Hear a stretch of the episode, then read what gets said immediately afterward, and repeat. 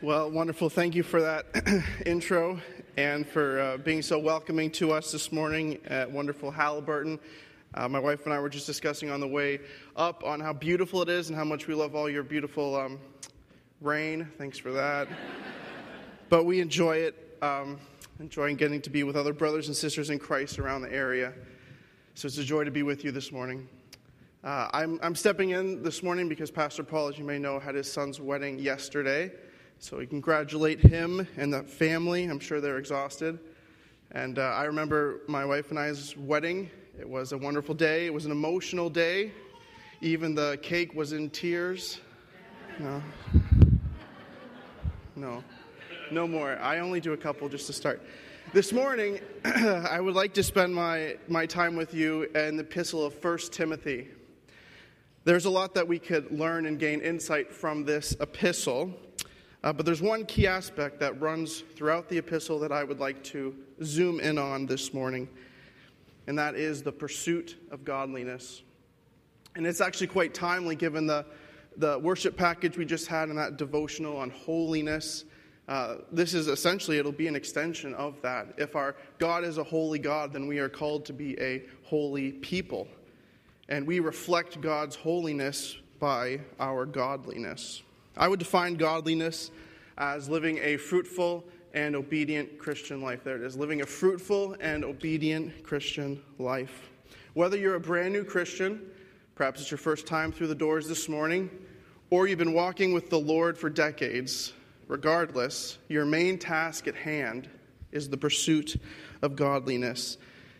The gospel isn't simply about getting us saved, although it starts there. The gospel also is about transforming our lives. In theological terms, it's, it's justification and sanctification. We're justified in Christ on the cross, but then we are sanctified. We grow in our faith as we grow in our relationship with God and with each other, and that's godliness in a nutshell. It's making us look more like Christ. And there's been so much chaos going uh, all around us over the past two years that I, I want to take this opportunity this morning to, to get back to the basics, to get back to what we were called to do. Because the past years have shaken the faith in some, it's discouraged others. And so this morning, we're going to get back to the basics what we were called to do in pursuing godliness. And I would argue that more than just survive, like we've been doing, it's time now for us to thrive as the children of God. And I don't mean thrive just in the, the material or physical sense. In fact, the text we're going to look at this morning speaks directly against that. Rather, by thriving, I mean living the life that we were made to live in Christ. Hallelujah. In fact, the reason why Christians are supposed to put godliness over earthly gain, per our sermon title, is because for the Christian, godliness is gain. It's what this whole thing called life is about. So, we're going to jump into our text in 1 Timothy chapter 6. Please turn there with me now, and we'll read from verses 3 through 10 in order to seek out some instruction for guarding the faith and growing in godliness. As I read this, would you stand with me?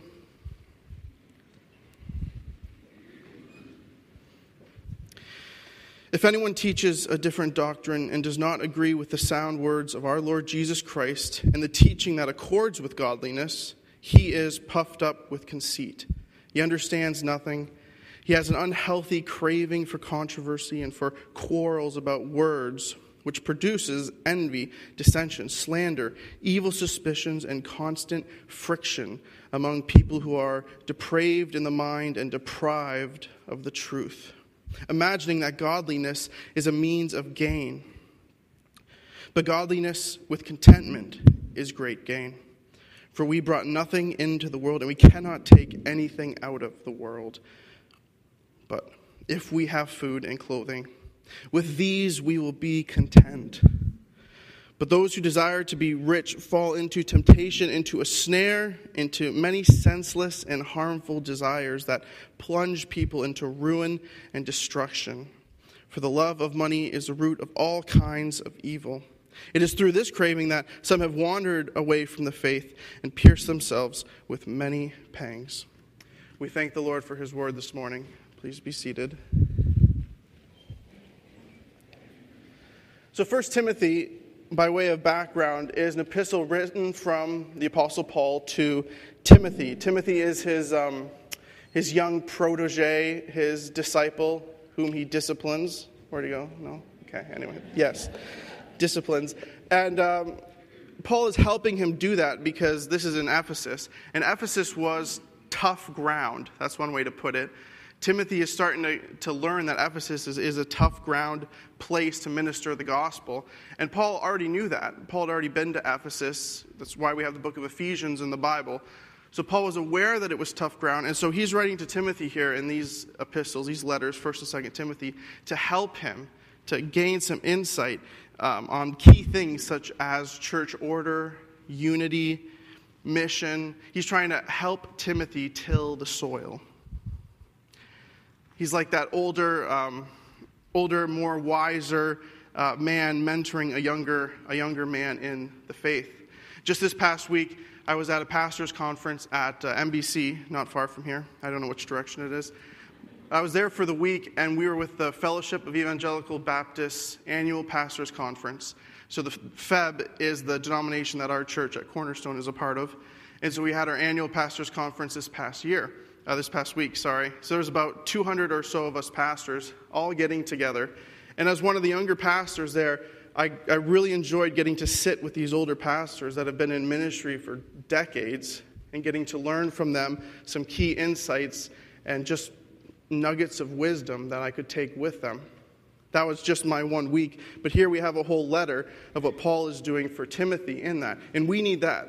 As a group of believers, we need that kind of instruction from um, an older, a wiser mentor to a younger person in ministry, seeking to pursue godliness. In chapter 5, so we're in chapter 6, just back in chapter 5, Paul is talking to Timothy about church family relationships. So, how, how old and young men should interact, uh, women, widows. He talks about slaves and servants in chapter 6, verses 1 and 2. So he's talking about these different factions within the church, if you will, these different groupings that you find within the Christian gathering of the early church. But the, the tone changes a little bit as we just read, where now it appears he's speaking directly to Timothy in verses 3 to 10 through 10. And that's because in verses 3 through 10, he's switching from internal church discussions to now talking about this other faction this other faction that's within the church, which is the false teachers. And so Paul's tone is changing because now he's telling Timothy there's another faction that might be hidden within your group, and these are the false teachers which you need to be on guard for. And that's why he's reminding Timothy in this section about godliness. If you're going to live out godliness, you need to be reminded of these things. You need to live out your identity together in unity. And Paul, having told Timothy in verse 2 to teach and urge these things, he's now getting to the reason why.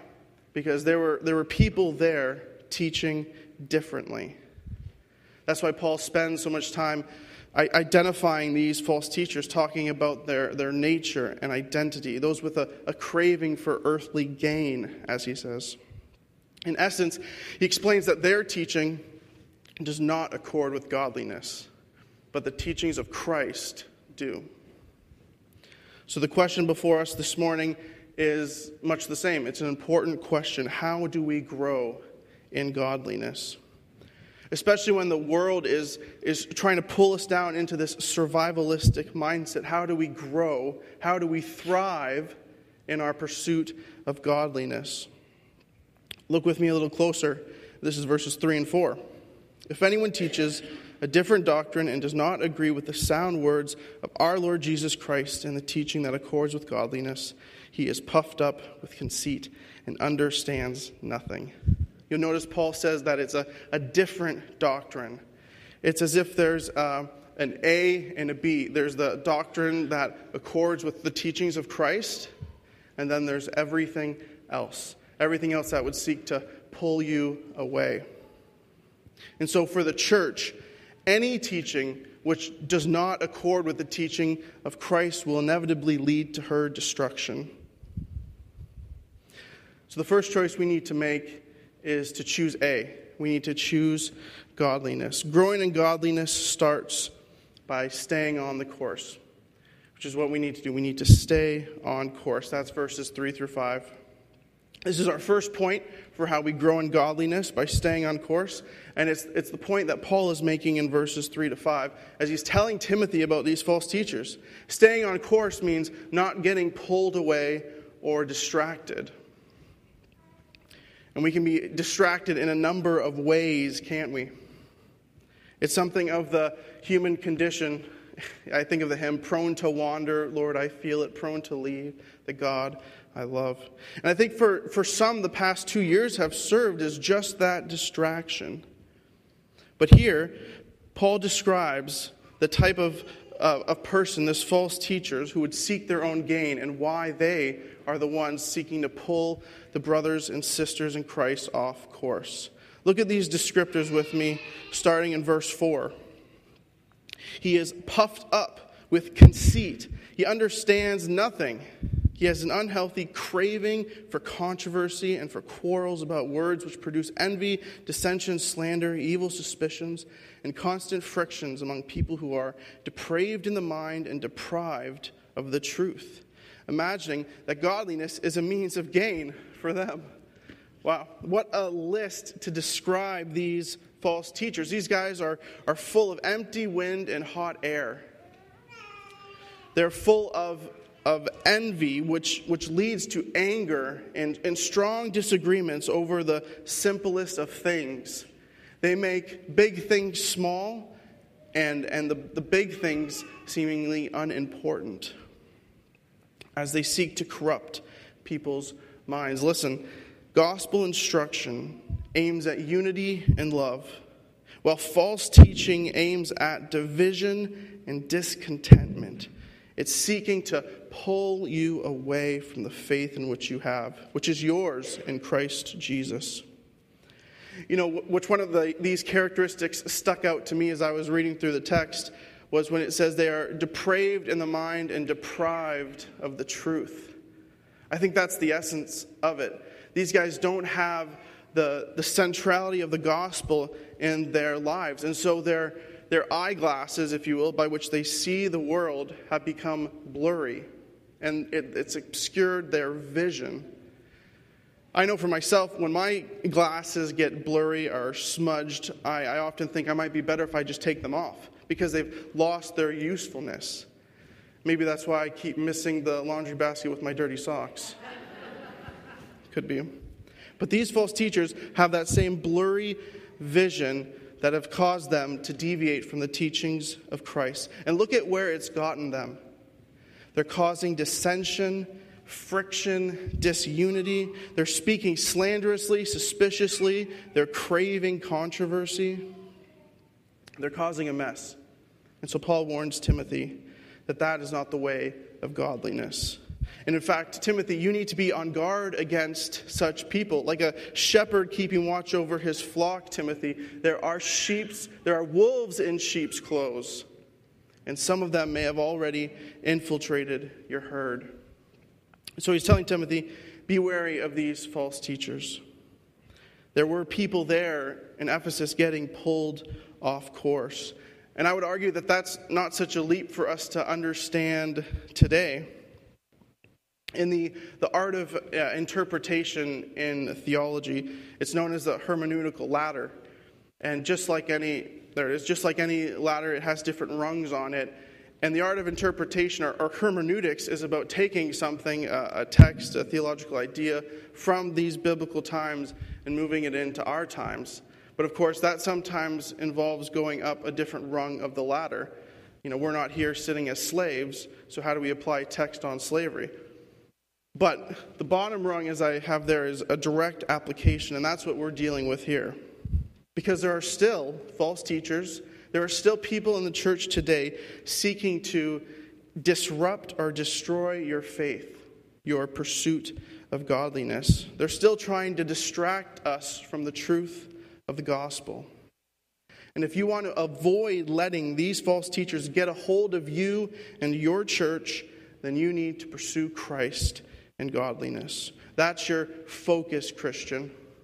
Christ is your north star, just like the sailors used to guide them. He is your north star, and, and all the other stars in the night sky, beautiful as they may be, are like the false teachers seeking to divert your trajectory, even just a little bit, but to pull you off course from your north star. So that's your identity in Christ. We, we don't cling to this world, but we cling to the cross the cross of Christ as we pursue godliness. When I was doing my studies in Ireland, uh, my wife and I lived in, in Belfast, Northern Ireland, for three years while I was doing my doctorate there. I was studying the early English Baptists, so that, that's the 1640s to the 1700s. Uh, and while I was there, I discovered the writings of uh, this guy called Benjamin Keach. And I think in this, this book that I'm going to read a couple selections out of, Keach best describes this, this journey of godliness that every Christian is on. Um, this, this book is an allegory. Uh, how many of you are aware of John Bunyan's allegory, Pilgrim's Progress? And how many of you know this wonderful work? No. I was able to discover it actually in an archive in, in Dublin. So this is, and it, this is on Amazon, just so you know. I wanted to make sure you could actually get access to this because this is a great tool for family devotions, reading through the story of the character whose name is True Godliness, and it's his journey of faith home. And there's a, a number of episodes and, and uh, characters that he encounters. In this scene that I'll read now, he encounters another character named Riches. And Riches asks true godliness. He says, Do you think I should give entertainment to you and lose all my great honor and credit amongst men? But godliness rightly replies, Is not that honor that comes from God better than all the vain honor poor mortals can give you?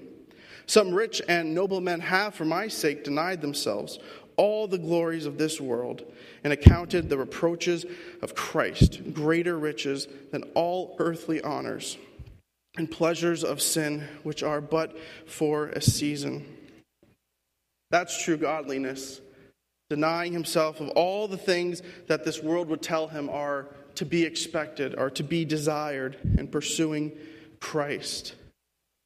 That's true godliness. No desires or no motives or no goals beyond this to know Christ and to make him known. Christ himself even sought the Father's will. He didn't seek to build his own kingdom while he was on earth. He could have, but he didn't. He forsook everything by taking on the form of a man. He became a son of man so that we might become sons of God. He became a son of man so that we might become sons and daughters of the King of Kings.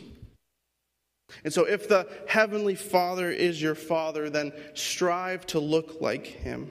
Your, your greatest gain in life will be living in the conformity to the image of Christ the Son. When we were in Ireland at, at a church there in Belfast, we had a young guy in the congregation who um, was in an accident, and so he had a terrible limp. And he had a young son. Uh, the wife um, or his partner wasn't in the picture at this point, unfortunately. And so he was raising this young son on his own. And the son actually learned to walk with that same limp. And so the son had to go through therapy and, and physical therapy to unlearn looking like his father. That's how, that's how innate it should be for us to look like our Heavenly Father. But there's things in this world like sin and temptations that seek to pull us off course. So don't, don't buy into these other, this, this B option, the things of this world. Don't buy into those. Buy in and be wholly devoted to the teachings of Christ. That's the first thing.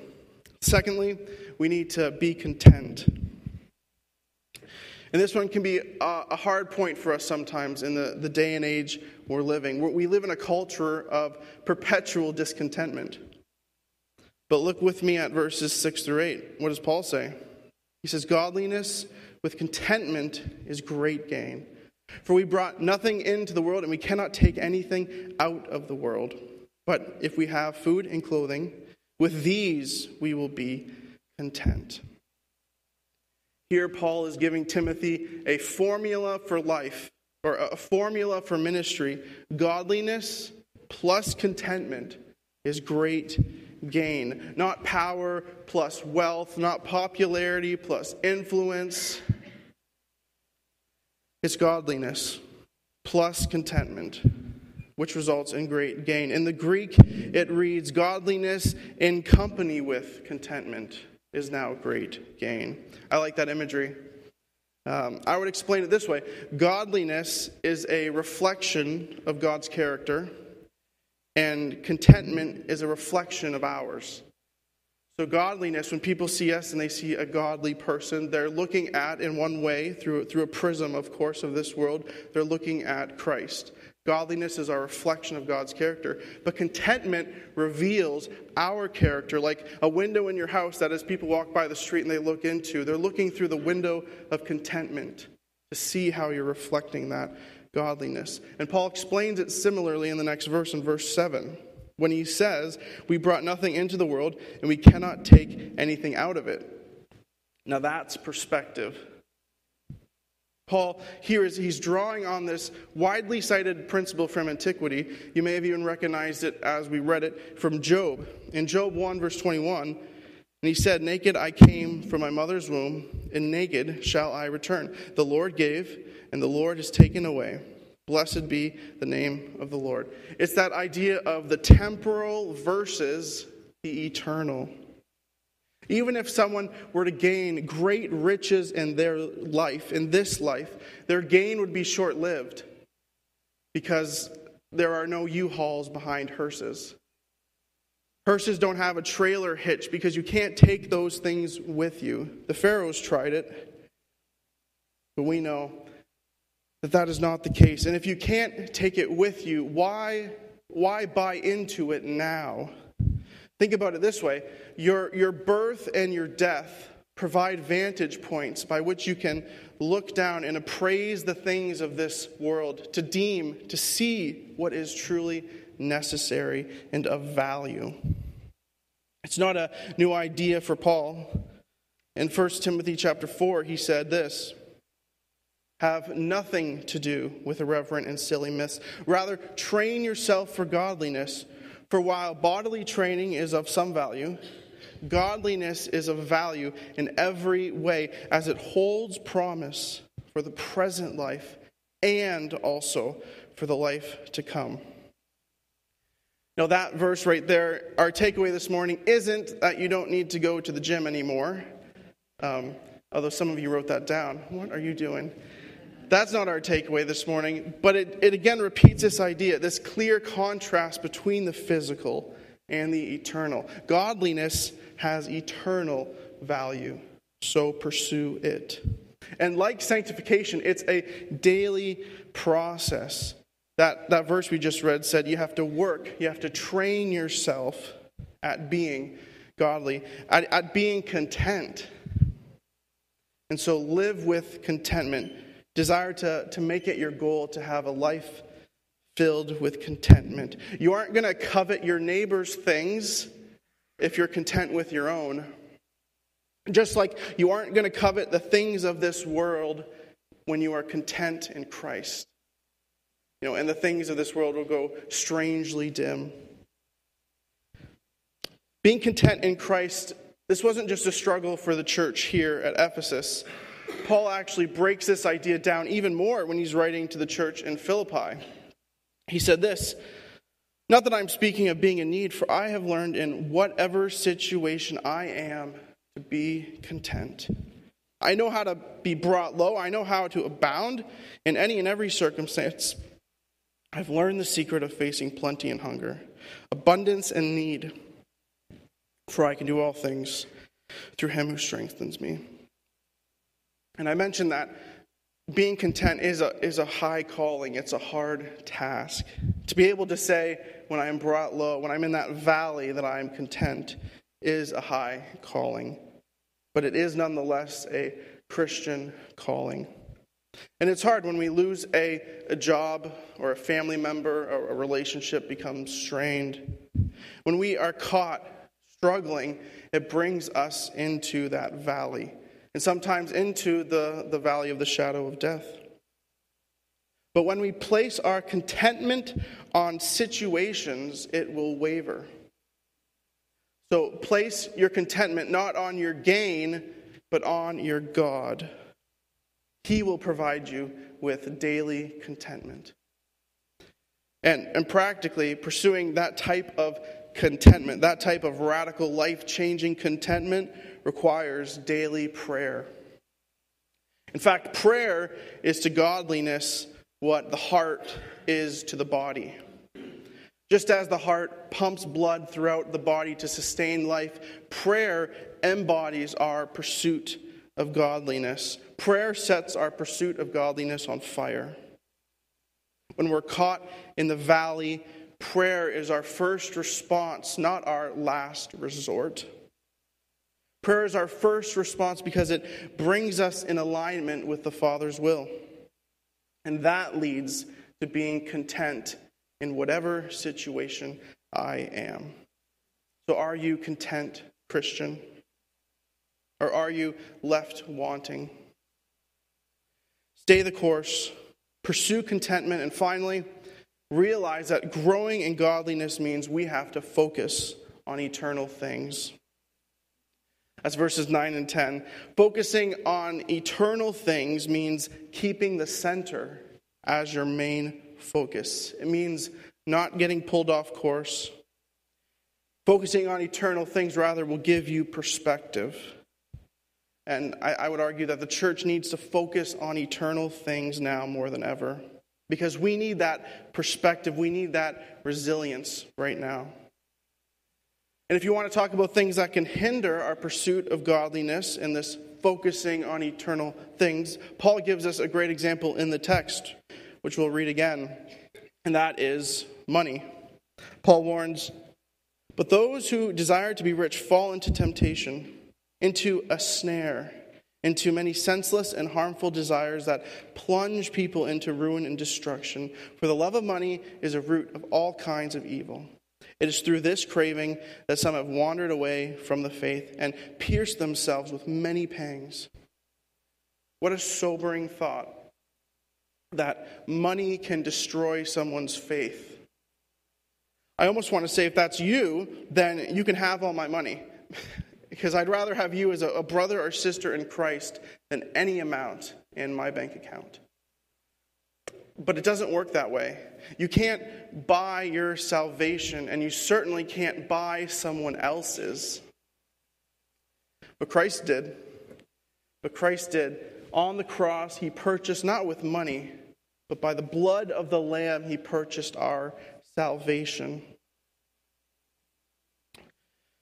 I would also say this um, it's almost alarming how much Jesus talked about money in the scriptures. Um, did you know that he, he talked about money more than he talked about faith and prayer combined? There's over 2,300 references to money and material things in the Bible. And so we need to address that. We at least need, at least need to stop and ask why. What is this attack on, on money? Let's dive into that just for a quick second. I would put before you this morning that, that money is Satan's currency of choice. Pardon the pun. It's his currency because it has attached to it an innate sense of, of value. And when we struggle to know our own value, or even what our values are and how they define us, we immediately turn to something tangible and easily identifiable. But the problem is, as soon as we identify our value in something like money, it begins to own us. That's why the text calls it a snare. It takes ownership of us because we've given it our value. What's your relationship this morning to money? We undoubtedly have some savers in the room. We have some spenders. Uh, providentially, they're often married to each other so that's helpful, thank the Lord. But I bet money affects your relationships. It certainly affects your marriage. Even if you have very little of it, you can still fight over it. So, are you content in the little, or are you left wanting? Because constantly noticing your lack isn't being content either. It's like if you go out in the parking lot and you see a really nice car, you can notice that and say, oh, wow, that's really cool. But you're not content if you complain to your spouse the whole ride home, oh, why does he have that car? Should he have that car? That's not a, you know. Once we start to change the question to ask for a justification, that's when we're starting to notice our lack. That's when we're starting to put ourselves in their shoes and rather wishing they were in our shoes and say, My life is harder.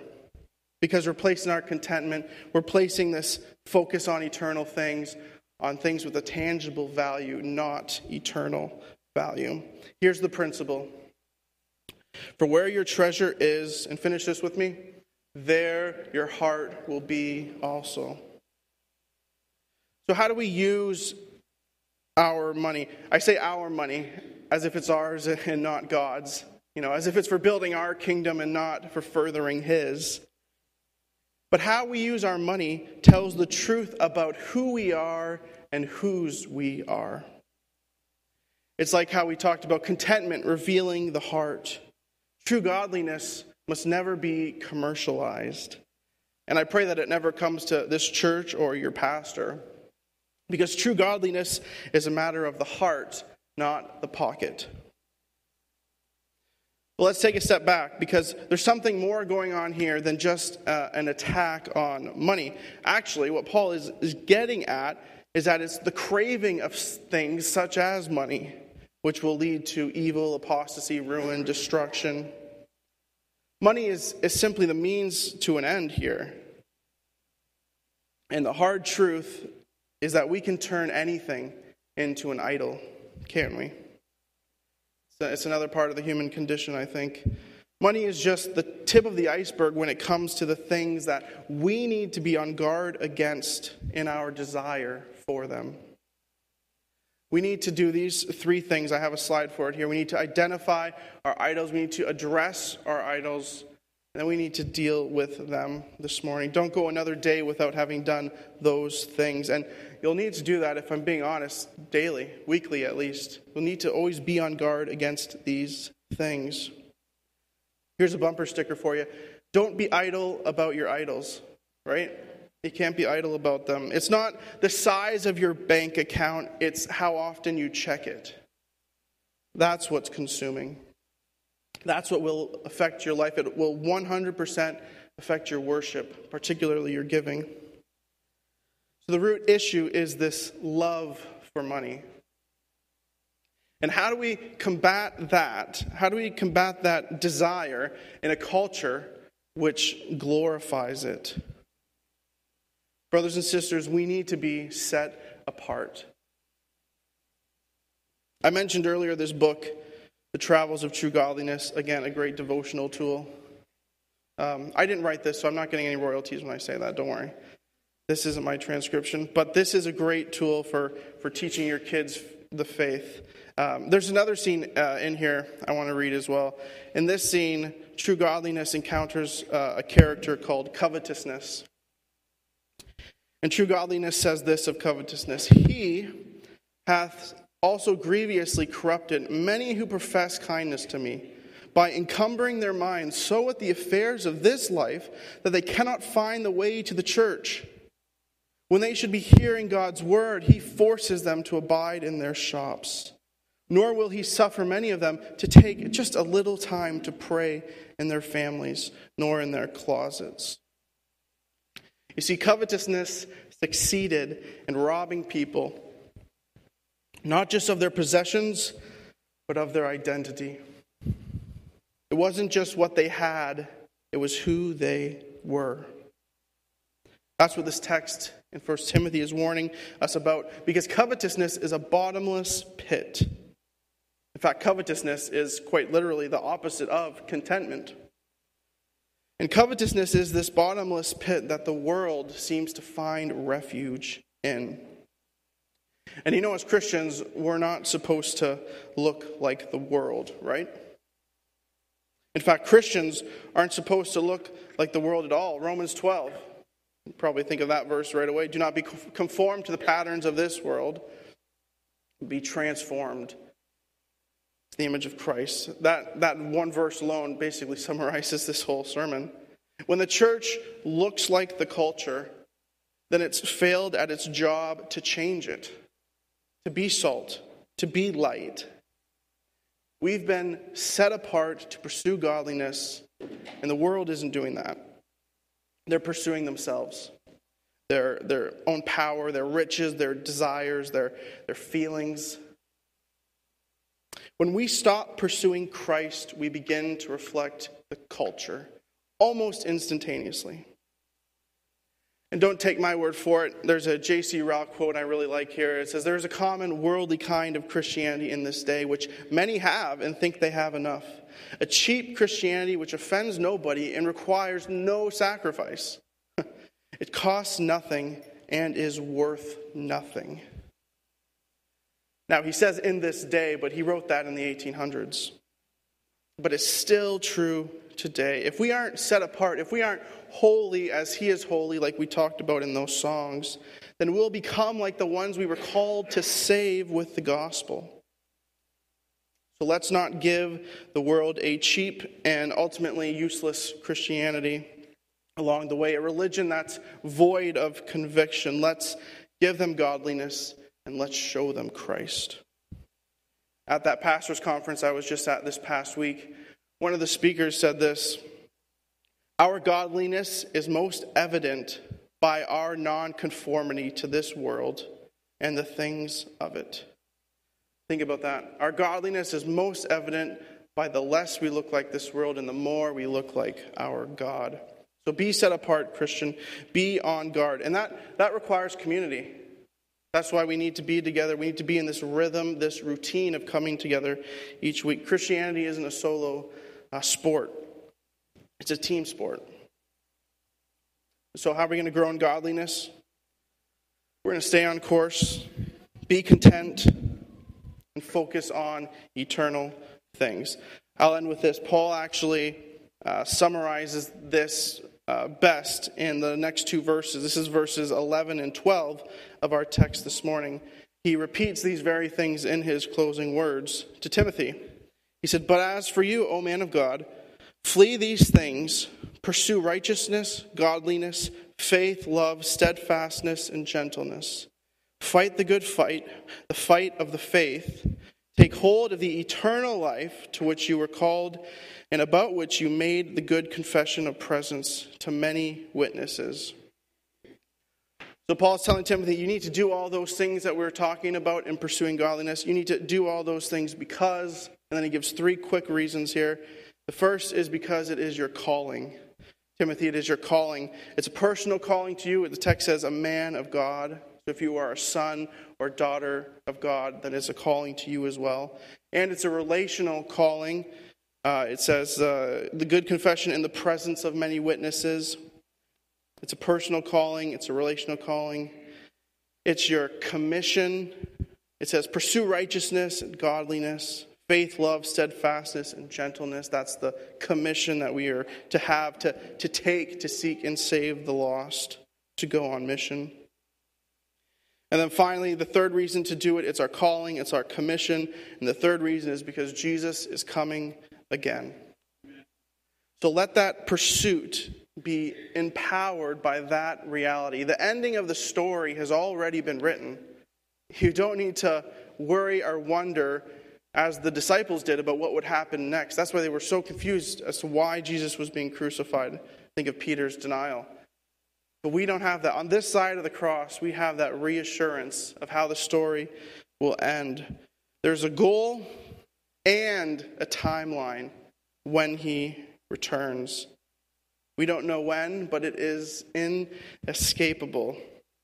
So, as I said off the top, it's time for the church to get past just surviving, and it's time for us to thrive, as Paul taught us today, by gaining in Christ.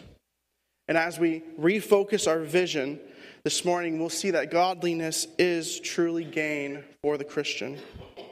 And, and with that proper understanding of gain, we can now realize that we weren't made to simply survive. We were called to so much more, to thrive as children of God as we pursue godliness, to thrive in our church family. So let me pray for you as we do just that. Heavenly Father, we are so thankful for your word and for everything that it, it teaches us. We thank you by your Holy Spirit, you're able to implant these seeds into our lives so that we can take them from here, so that we can share them as we go into this world. And so, God, I pray for this church, for this community of believers, this gathering of the saints. I pray that you would, would gird them. I pray that you would provide them with uh, resilience for the gospel. And in an increasingly hostile world, world, I pray that that resilience itself would also grow and that as they pursue Christ, as they pursue godliness and, and holiness, that they would be set apart, and that that, in and of itself, would be a gospel witness, that this city, this town would take notice of that. So use them, I pray, by your Holy Spirit in Christ's name. Amen.